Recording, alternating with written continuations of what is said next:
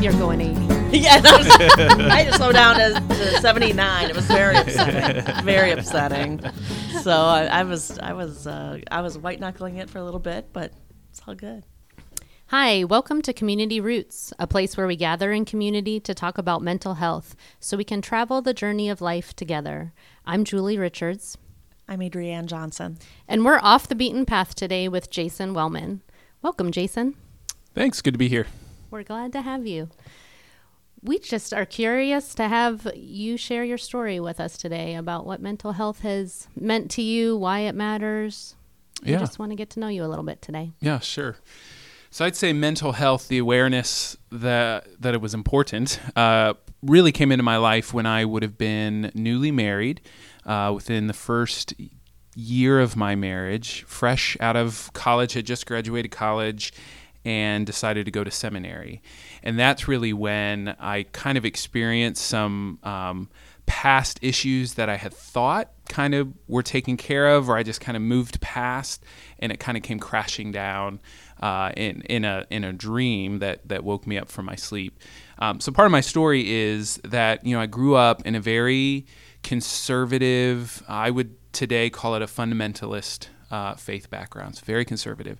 So there was no talk of mental health. Everything was was very spiritualized and and so in the midst of that, when I was 11 years old, uh, I started to experience, uh, became a victim of, of sexual abuse.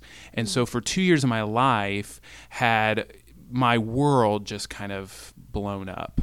And in the midst of that, my family life was crumbling as well. My parents were experiencing some major difficulties in, in their marriage.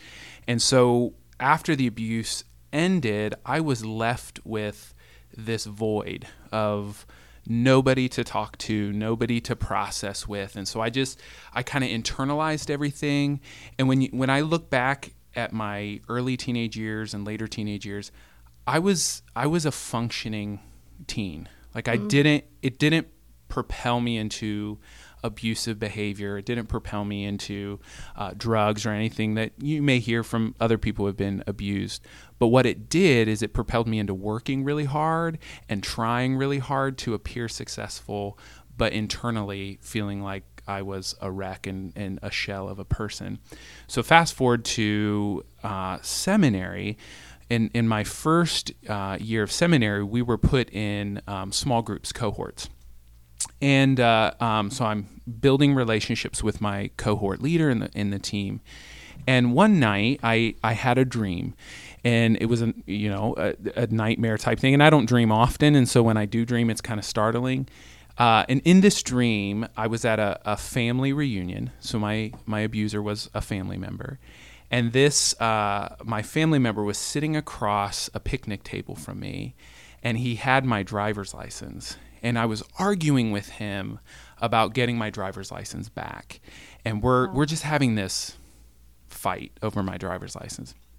And I remember waking up and kind of a, a sweating and breathing heavily and, and I was married and so I turned to my wife and I woke her up and I said, Sarah, I need I need to tell you about, about this dream. It's really it's really unsettling. And she knew about the abuse, she knew about my story.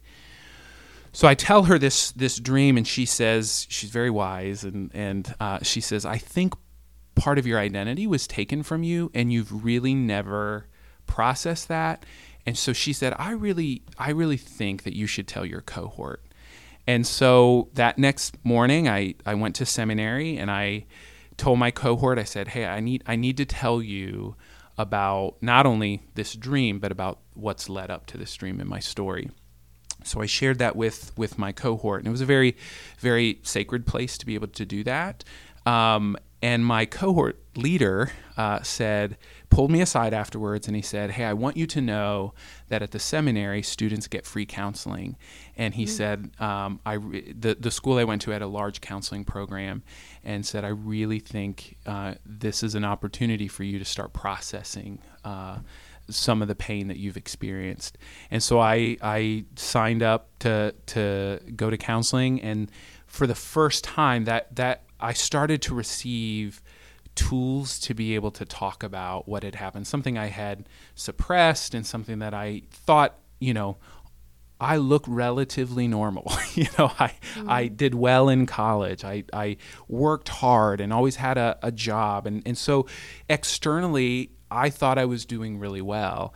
Um, but my therapist helped me really start getting at more of an integrated self, so so that my outside life really matched what was what was going on inside. So that was really the first time that I began to wrestle uh, and, and, and experience uh, a healthy uh, environment where I could process some of those things. I'm curious, uh, when you were raised in that kind of fundamentalist, Mm-hmm. it sounds like your your family life wasn't really a safe place that you Yeah. could process what happened. Yeah. How did you hold that together? How did you compartmentalize it or something that allowed you to keep going in that point where you turned more towards perfectionism? Yeah, yeah. In in the environment in which I was raised, in the kind of theological tradition, um, it is not a safe place to talk about those type of things. And and I had known other people in my life that had been abused, and came forward to talk to the pastor or some you know staff member at the church, and were pretty pushed aside and almost made to feel like it was their fault. And so I knew that that the tradition I was in was not a safe place to process it. Um, but then I also knew my family life wasn't functional enough or healthy enough to process it. So I thought this is something I'm just going to have to bear on my own. And I remember having a, you know, at 13, having a dialogue with myself saying, well, I can either let this break me or I can just move on. And I chose the path of moving on thinking that was the best route. Hmm. And and what honestly what you know did help me in the midst of of that is I had some phenomenal teachers at school. Uh, Wow, so I would I would find because my home life wasn't great, you know, struggling as you know everything I was dealing with, I would find every activity to participate in at school so I could stay later. So it was, you know, until I had a job, um, and I started working under the table at 13, I did anything I could to just not go home and not have to sit and think about uh, some of the things that happened. But I had these teachers who would find me projects to do at school. You know, I'd stick around their classroom and and they'd say, "Hey, will you help me file the, this, you know, this paperwork?" And I knew now, looking back, I know they were just keeping me busy. You know, um, But it was that your felt- safe It was very safe. Yeah, very for sure. safe. And I think of of two teachers, uh, two my band director and choir director. Um, had I not had them in my life, uh, I don't know if I could have made it through school. I Mm. mean, they just really uh, were a safe place for me. Uh, and and I don't know if they knew anything was going on, but they must have been aware enough that they knew I needed, yeah, just needed a safe place to be. How powerful that is for teachers, band directors, Yes. people that are on the front Influential. lines. Yep, absolutely. Yeah, and I think beyond what they're teaching in the classroom, they're such a a, a strong presence, uh, and an influential presence in a young person's life, and um, I'm indebted to them, for sure. That is so cool. And then it's so neat too that as you opened up to your cohort Mm-hmm. and your professor that was able to say, "Hey, there's an opportunity here for you to Yeah. walk more healing." Yeah. And that you had the courage to Yeah. be able to face it. Yeah, and I and I'm grateful. You know, it, I'm grateful for my wife who you know kind of called this out, and she gave me language. The whole identity bit. I, you know, I just never thought about that. I never thought, oh, that's right. Something, a part of me was taken away, and and I think my kind of inner world was crying out to get that back and to reclaim my own identity. Um, You're in a had place she you could deal with the trauma. Exactly. Yeah. Yeah. And so I think she gave me permission. Um, she encouraged me in the process. Uh, and it was like, it was just like all these perfect things were in place. I had a wife who gave me language and encouragement. I had this cohort leader who told me about the counseling. I was going to a school in which it was free because I'm, I'm a, you know, cheap. And so I probably wouldn't have gone initially as a, you know, poor seminary student. Um, but it was free. And so I really had no excuse. And so it just everything kind of uh, lined up for me. I'm always impressed by how it's not always the trauma that we go through, but it's how people around us um, respond to it Mm-hmm. and if we have support or not. And what a contrast for you that growing up, you didn't really have that safe place at home. Yeah. And you found it by going to teachers and activities and things that could feel safe for you. Yeah. And then later, that what a, a changing turning point for you that you were able to have your wife and and people who were safe for you Yeah. and then to start into counseling. Yeah, and I think you I think you know uh, obviously abuse of any kind is traumatic and sexual abuse is really traumatic. Um, for men, it is very hard to feel like you have a safe place to talk about it. There's such a stigma associated with that, and masculinity, and and I think you know the timing was right in my life as I was an adult now that I could I could just own up and say, okay, I, I need to talk about this. This this can't this can't plague me uh, any longer. But I but I have a, such a heart for men who have experienced similar things because they may not have the the social circle, the social environment in which they can uh, feel free enough um, to talk. Um, it's it's such a stigmatized topic for men um, that you know I, I look out you know a pastor so I look out at my congregation and just think of the statistics and knowing that there are men in my sanctuary that have experienced the same thing uh, and it just it breaks my heart and so um, yeah I think in general um, the more people can have a healthy social environment that's encouraging them to go seek help um, the better Absolutely, that's powerful. So you're in a position now that you have quite a lot of influence. Yeah. That you've got people that are listening to you each week and and exposed to your path of mental health. How have you continued to grow into that place of mental health, not only through the healing of your story, but also in how you maintain that in your day to day life? Yeah. I, you know, for somebody who, you know, I do have influence. And so the struggle I've always had is what is my story for myself and what is meant to be shared. And uh, early on in my healing, it was very much just for me. Like I needed that space just to do my own healing and processing. And it's only been within the last two years that I finally got to the place where I'm starting to feel like because I've come so far in my own healing, now I'm able to start sharing it, and it and it can become somebody else's uh, part of their story that they've heard somebody or they know somebody who's experienced it. So, um, about a year ago, uh, in a sermon, I shared this in front of my congregation, and um, you know, it was a nervous wreck leading up to it because whenever you share your story you can't control it. You don't. You can't hold on to it uh, anymore, and so it's very. Uh, it's a very vulnerable feeling to stand up in front of people and tell your story. Was it cathartic? Yeah, it it, it, was. Uh, it yeah, I think it was cathartic in some ways. I think it was freeing. It just felt like okay, this is. Uh, and and honestly, it felt more like a celebration, if I could say a word to associate with it, because it felt like, man, I've come really far Yes. and now I'm comfortable enough to start sharing this. And and what the beauty that came out of it is at the end of um, one of the services, um, you know, I'm greeting people as they're leaving the service, and several men kind of pulled me in and said, "I'm one of those too." Wow. And it's just for that, for them to feel safe to be able to acknowledge this is a part of their story. Uh, so I've been able to follow up a little bit with them and encourage them and try to find some some counselors. And some of them, uh, one gentleman had gone through counseling and has done really well. Another one is is just getting to the point where he told me that he was one of those uh, individuals experience was a huge breakthrough in his life. And so that makes you like it, it it's the beauty that comes out of the ashes. Humbling. you know it is that that my story and and the muck and the mire that i went through can become something freeing uh, for somebody else or even again for men to give them permission to bare their soul a little bit and say you know this this is me too i've experienced the same thing so it's been it's been humbling for sure You are that safe figure. yeah, yeah, and it's and I feel privileged. It's a it's a privilege to be able to connect with other men in that capacity and to know a little bit of their story and to share to share that with them. So How do you cope with vulnerability when you're speaking about your own story? so vulnerability is not my strength.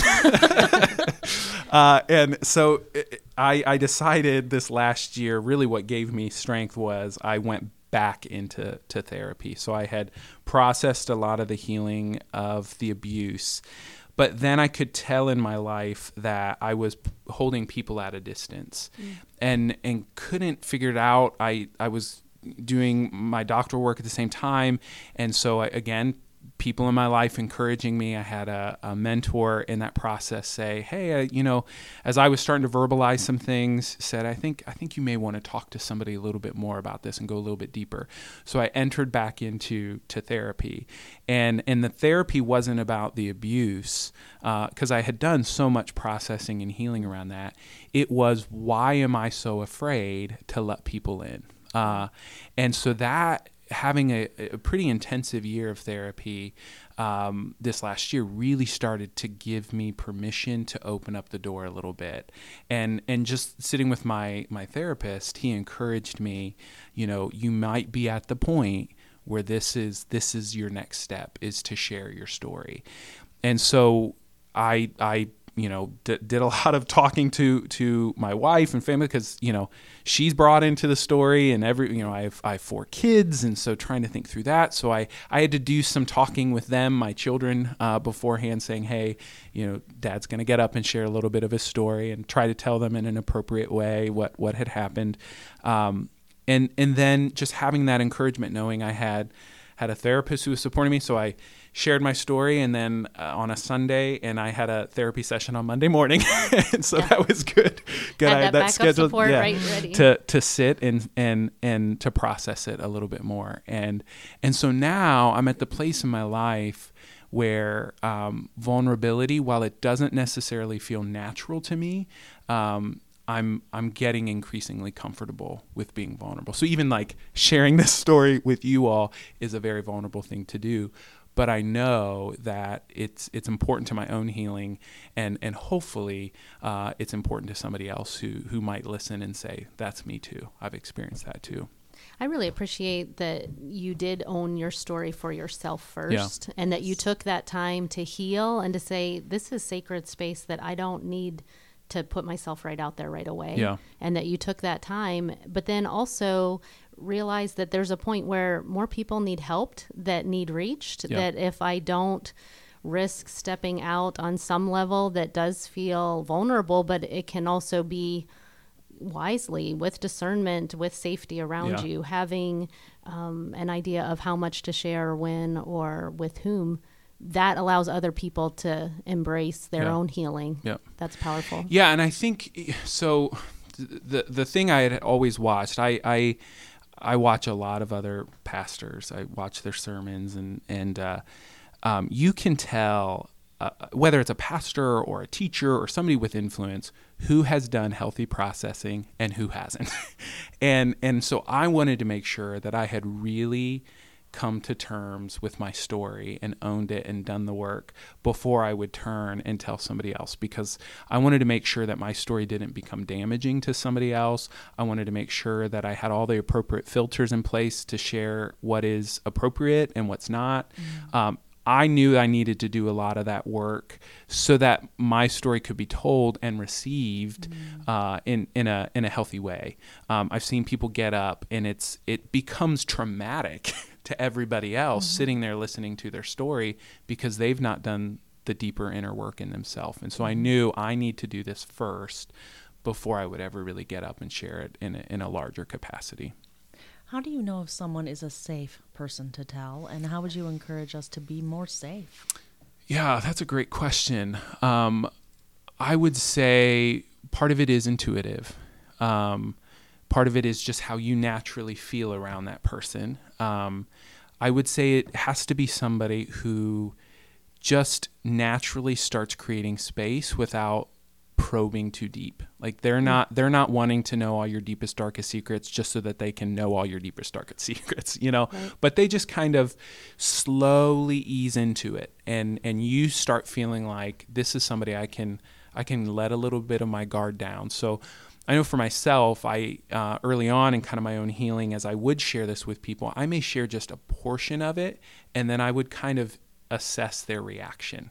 Were they like, "Oh my gosh, I can't believe that happened. Tell me more," or were they somebody who would just say, I'm really sorry that that happened and was an empathetic person. And that's where that intuitiveness, I think I think our inner world responds naturally to empathy. And so when you are receiving empathy from somebody, um, you just feel like, "Oh, I can I can lay a little bit more of my guard down." So um, it's it and for somebody who it doesn't vulnerability is not natural or doesn't feel natural, it takes me some time. And so I'll share a little piece of the story with somebody and just kind of assess how are they how are they holding this space with me? How are they reacting? Okay, let's just pause for a moment because I want to gather thoughts and Same. like where I am so humbled to be in your Oh, presence and thank walk you. this journey Thank with you. you. Thank you. Appreciate that. And a part of my my inability to quickly react is just sitting with just you sitting in the just- story and yeah. being here is powerful. It's and very it's like I don't want to just push through that and race ahead. Like I'm trying to just I just want to sit in your space. honor Hmm. the space. honor it. Because it's not just a let's go after this and attack it and ask Yeah. things. It's like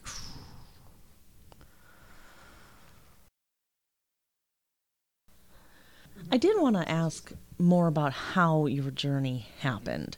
Like how how did you walk the walk all the way to where you are now? What what was the healing journey like for you and what Mm. did you do? And that EMDR piece is really important, I think. Okay. But I also don't I mean, you two have a more developed relationship. Mhm. I don't want to just poke where I shouldn't poke because Sure. I don't I don't know I don't know your vulnerabilities. Yeah.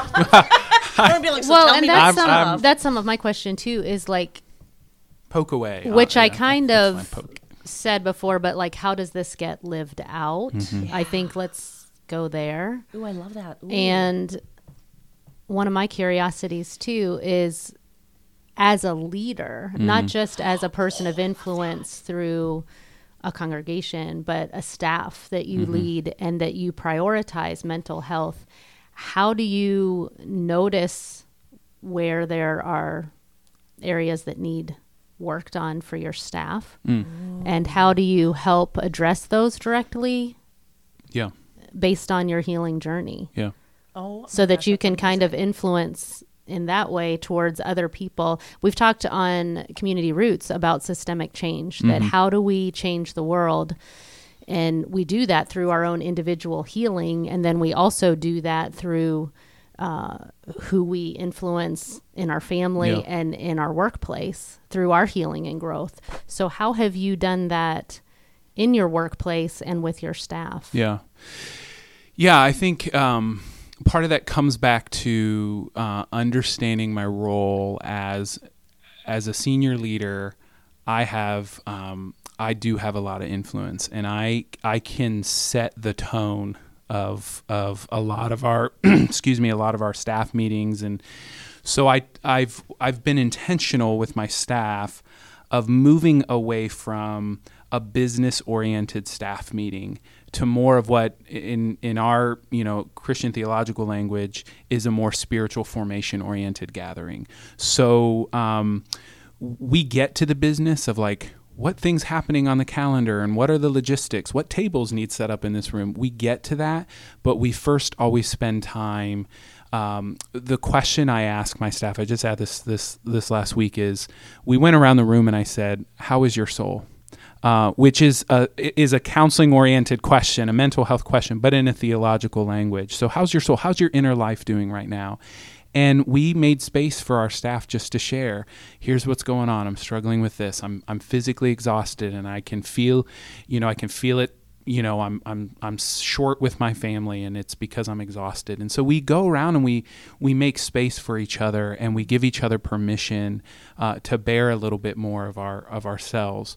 Um, so what that has done over the course of really the last year and a half of of kind of redoing the way we do staff meetings is it's created uh, permission uh, for our staff to wrestle with some hard things.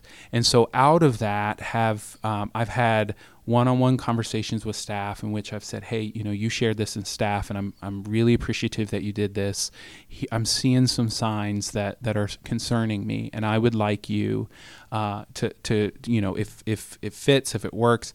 I want to give you some references for some therapists, and so I've I've referred people to uh, to to I love to say my therapist Jeff. I, I've referred people to him, um, and and helped our staff find some other other resources.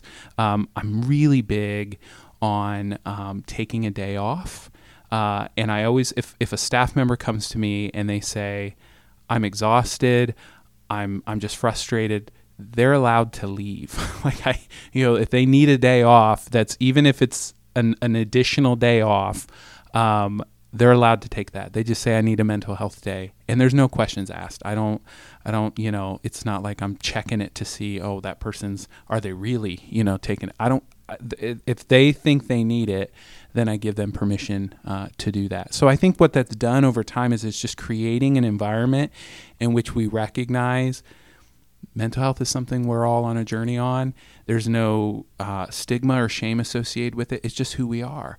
And I think in our line of work, it's so important because we we as people in ministry, we deal with the trauma of other people. Sometimes Absolutely. that's in a a healthy way where they come to us and they say, I need some help processing this. Sometimes it's unprocessed trauma and we become the target. um, and so that can become heavy and hard. And so I want to help our staff. I've tried to help our staff create a place where we can talk about that um, and begin to process that together. I love how that values people mm-hmm. and honors their journey and story as well, that we are. Um, limited in our humanity. We don't have a way to just push through everything yeah. and pretend that it doesn't uh, exist. It's so much more powerful to be able to embrace reality and what we need and that it's okay to have needs. Yeah. I'm curious about some of the red flags that you notice whenever you tell someone, "Hey, I'm noticing this happening." This might be a sign that counseling would be helpful for you. What are some of those things that you're noticing? Yeah, I think you know a big a big thing I notice is when there's a strong reaction to something that maybe is the the the thing we're talking about is very trivial. So, you know, I may come into a staff person's office and and may need to say, "Hey, you know, have we need we need to think of this ministry a little differently. we need to tweak some things." And if I get a big reaction, whether that's anger or um, you know they start crying, or some staff you can just see their body they shut down. They just like a wall goes up, they block it. Those are red flags that something's going on inside of them that they're not processing. It could be that they're just tired, you know, um, or it could be something a little bit bigger. And so those become, you know, I'll have follow up conversations. We'll get through the the thing that needs to get through, but often then I'll come back in, especially if it's in a group setting. I may come back in at a later time and have a one on one and say, hey, what's what's really going on? You you reacted far bigger than what the topic required a reaction from. Um, others are if I see the staff um, working long hours. Um, you know, it could be that they're dealing with a project that's just taking a lot of their time. It could be that they're avoiding something. And mm. so uh, I'll I'll just ask. You know, I'm, they're pretty. I think they're pretty accustomed to me kind of probing a little bit. I'll just ask. How, you know, how are things at home? How, how are you doing? What you know? Uh, do you still love your job? Like you know because it can be easy to to hate our jobs. And so i'll i it's very common for me to just ask some of those those probing questions. Um, i look at their timesheets and i make sure they're taking a day off. And if they're not taking a day off i'll come back to them and i'll say hey i i've noticed you've worked three weeks uh, and i haven't seen that you've really taken a day off what's going on. We need to make sure you have a day off. Uh, and then I have to model that as well in my own life to make sure, you know, I'm I'm really taking taking my day off as well. I was curious how you keep yourself balanced if there's so much trauma with the people that you work with, not just on the staff, but with the various family members and people yeah. in your congregation that they have so much going on in their life and they are throwing a lot of that around unprocessed. Mm-hmm. How do you keep yourself in balance in addition to your day off? Yeah, so I I meet with uh, there. It's online. Uh, three other guys that I love and trust. Uh, one is from California, one's from St. Louis, and one is from Washington.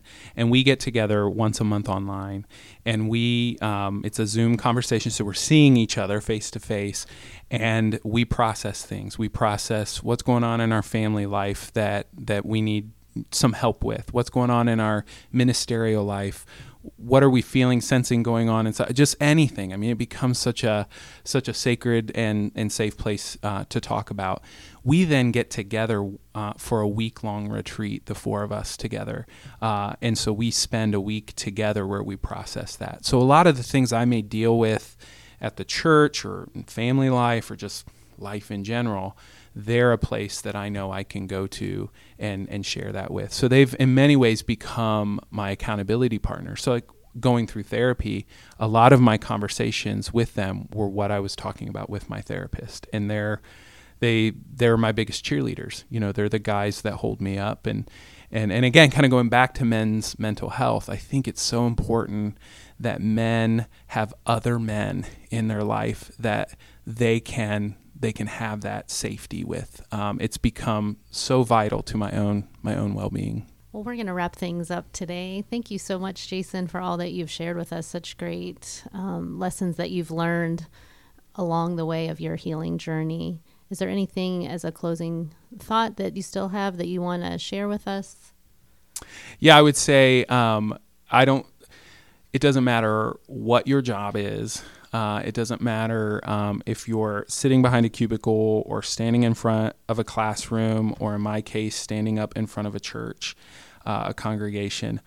All of us need safe places where we can process a lot of the deeper things, uh, whether that's trauma or just the the stress of our life. And and so I I I hope that as a ministry leader, I can have influence to give permission to my congregation to say mental health is not a scary thing to remove the stigma associated with it. Uh, it's it's it is it's a gift. Uh, and and the fact that there are gifted people that can help us do that, uh, we all should take uh, advantage of that. So, uh, you know, anybody who listens that has influence, I, I think the more you can create that space and permission and encourage the people that you you lead in whatever capacity uh, is is a huge uh, support uh, for that person.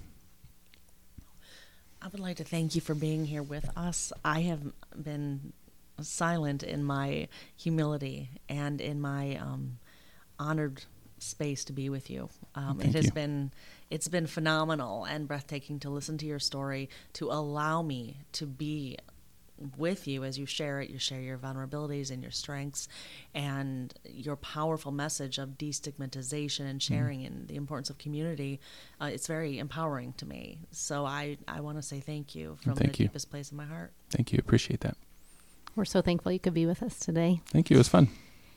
Well, that wraps up our episode for today. If you have any thoughts or feedback, ideas, anything that you would like to communicate with us, we want to hear from you.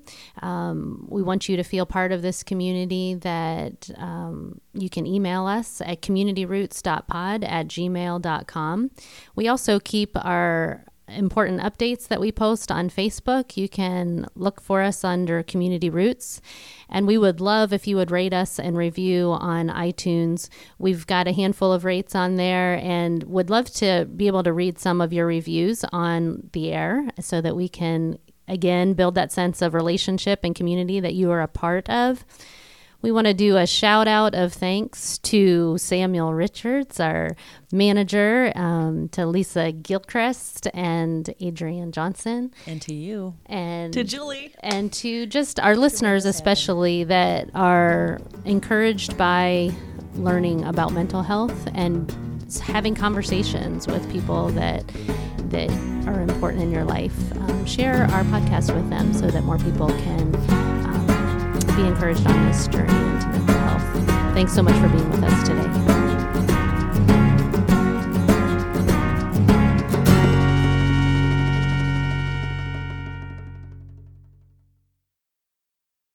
Awesome. Oh my gosh, you are so good. Awesome. Oh my gosh.